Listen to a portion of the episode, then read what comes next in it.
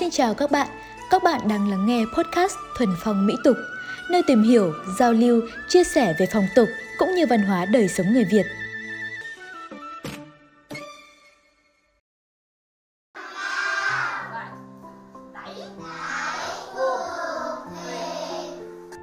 Các bạn thân mến, người xưa thường nói nhất tự vi sư, bán tự vi sư. Dù chỉ học một chữ hay nửa chữ cũng mang ơn người dạy. Mang ơn thầy là bổn phận của người học, bởi không thầy đố mày làm nên. Và trong số podcast ngày hôm nay, chúng ta hãy cùng đến với chủ đề truyền thống tôn sư trọng đạo của người Việt. Và tôi là Minh Thúy của Thuần Phong Mỹ Thuật Podcast. Trong bất kỳ thời điểm lịch sử nào, dù xã hội có phát triển và đổi thay, tôn sư trọng đạo vẫn là một truyền thống, một nét đẹp trong văn hóa của dân tộc Việt Nam.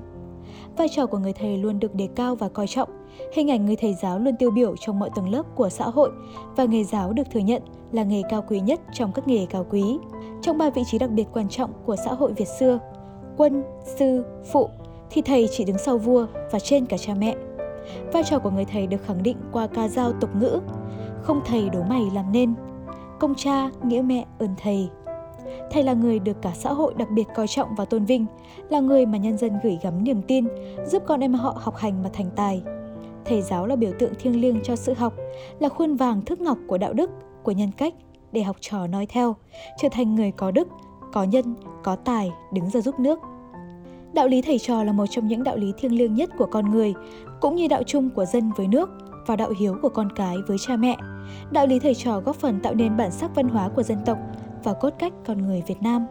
Mình thường nghe mọi người nói rằng là không thầy đố mày làm nên thì mình cảm thấy đó là một cái câu nói rất là đúng bởi vì nếu mà trong cuộc đời một con người mà không có ít nhất một người thầy thì um, khó để có thể làm một người tốt khó có thể nên người đối với chúng mình thì những người thầy cô trên trường từ trường mẫu giáo này cấp 1, cấp 2, cấp 3, đại học thì có lẽ là những người thầy cô mà đã giảng dạy những, cho mình những cái kiến thức từ những cái kiến thức cơ bản căn bản nhất cho đến những cái kiến thức chuyên môn mà mình được học ở trên trường. Ví dụ mình học kinh tế như thầy cô dạy mình về làm kinh tế sao cho hiệu quả.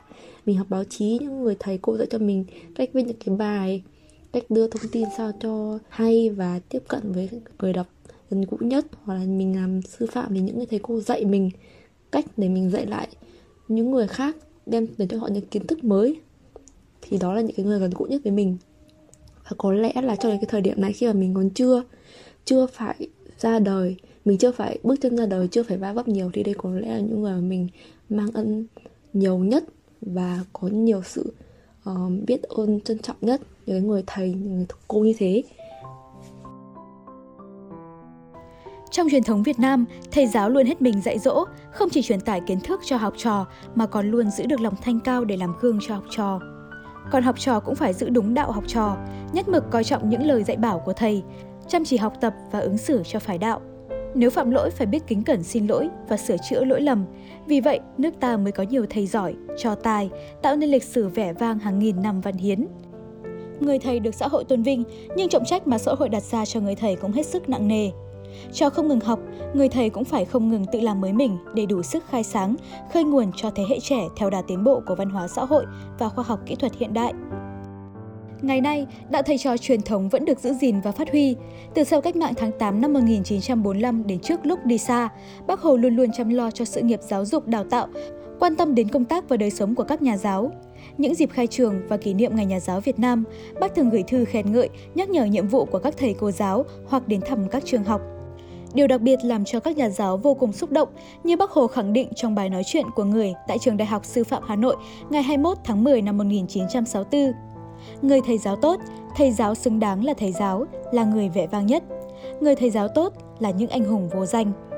Trong xã hội ngày nay, mặc dù khoa học kỹ thuật phát triển, nhiều yếu tố hiện đại, tiện ích có thể tham gia vào quá trình giáo dục con người, nhưng vẫn không gì có thể thay thế được vị trí đặc biệt quan trọng của các thầy cô giáo. Bởi lẽ, dù xã hội có phát triển như thế nào đi chăng nữa, người thầy vẫn luôn luôn là biểu tượng cho nhân cách, chuẩn mực đạo đức và là người truyền vào tâm hồn học trò những điều tốt đẹp, gieo mầm thiện để nhân lên những điều thiện trong tâm căn mỗi học trò. Thầy là người truyền lửa ham học cho học trò, khơi lên trong các em những ước mơ hoài bão để thổi bùng lên những khát khao cao đẹp trong tương lai, là người định hướng tri thức để học trò khám phá, tìm tòi tri thức. Để làm được những điều đó, khi xã hội phát triển, khoa học công nghệ đạt được những thành tựu to lớn, người thầy càng phải không ngừng học tập, trau dồi chuyên môn nghiệp vụ để bắt kịp với thời đại, đáp ứng được những nhu cầu đổi mới cũng như học tập ngày càng cao của học sinh. Chính vì thế, truyền thống tôn sư trọng đạo trong xã hội ngày nay không khác xưa là mấy, vẫn vẹn nguyên giá trị về sự kính trọng người thầy, coi trọng sự học. Tuy nhiên, việc kính yêu, biết ơn các thầy cô giáo ngày nay cũng có phần thay đổi so với xưa kia. Khoảng cách giữa thầy và trò đã gần gũi, thân thiện hơn, không còn bị chi phối bởi những giáo lý nghiêm ngặt như trong xã hội xưa. Các bạn thân mến, thầy cô là người dìu dắt chúng ta nên người, là những người lái đò thầm lặng, đưa chúng ta đến bến bờ của tri thức. Ngày 20 tháng 11 sắp đến, mời các bạn thính giả cùng lắng nghe tâm thư tình cảm của một học sinh gửi đến thầy cô của mình sau 5 năm rời ghế nhà trường.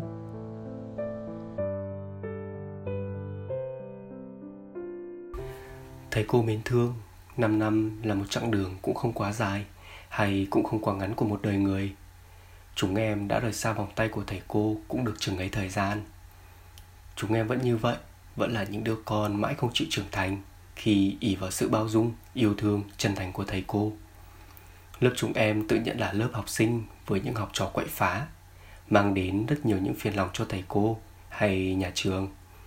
Cả lớp từng nổi loạn bỏ tiết, vở lớp không nghe giảng bài, tìm mọi cách để chống đối, thách thức để không phải học bài. Chúng em đang giữ của thầy cô một lời xin lỗi, nhưng thầy cô đã cùng chúng em vượt qua giai đoạn khủng hoảng của tuổi mới lớn bằng sự kiên trì, nhẫn nại, chấp nhận, chứ không phải bằng sự trừng phạt.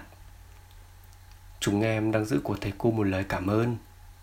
Thầy cô chính là những người cùng chúng em vượt qua giai đoạn trưởng thành khó khăn nhất, là những người đưa đò dành nhiều tình cảm, yêu thương nhất cho học trò, nhưng cũng dễ bị học trò quên lãng nhất. Chúng em đang giữ của thầy cô một lời yêu thương, chị ân suốt gần 20 năm qua. Tất cả những điều này chúng em không thể gửi hết trong một vài lời nói. Nhưng chúng em xin cảm ơn thầy cô. Chúng em luôn nhắc mình rằng trong cuộc đời của mỗi người học sinh luôn có thầy cô.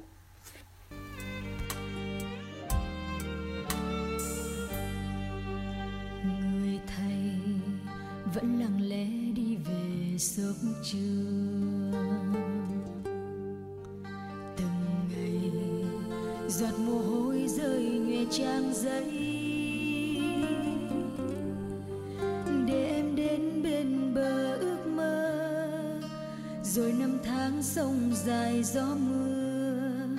Cành hoa trắng vẫn lung linh trong vườn xưa.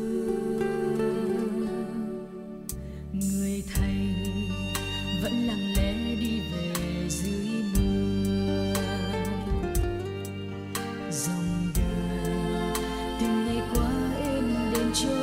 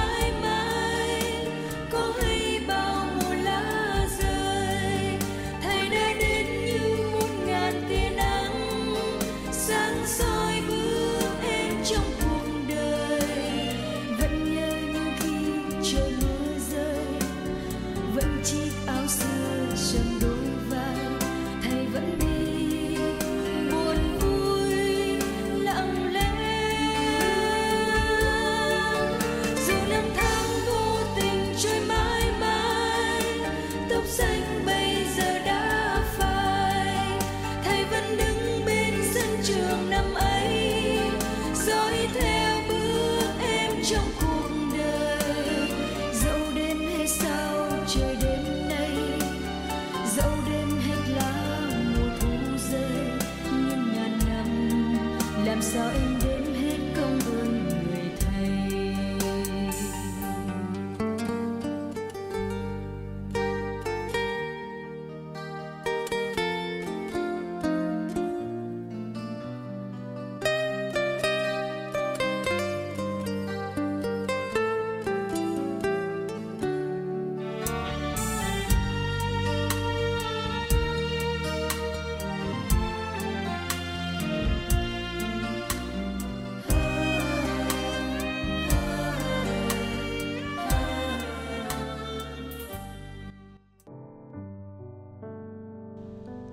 nhân ngày Nhà giáo Việt Nam, với tất cả tấm chân tình, xin được đại diện cho hàng triệu học trò, chúc các thầy cô luôn đủ tâm, trí, lực để ngày càng cống hiến nhiều hơn nữa cho sự nghiệp chồng người.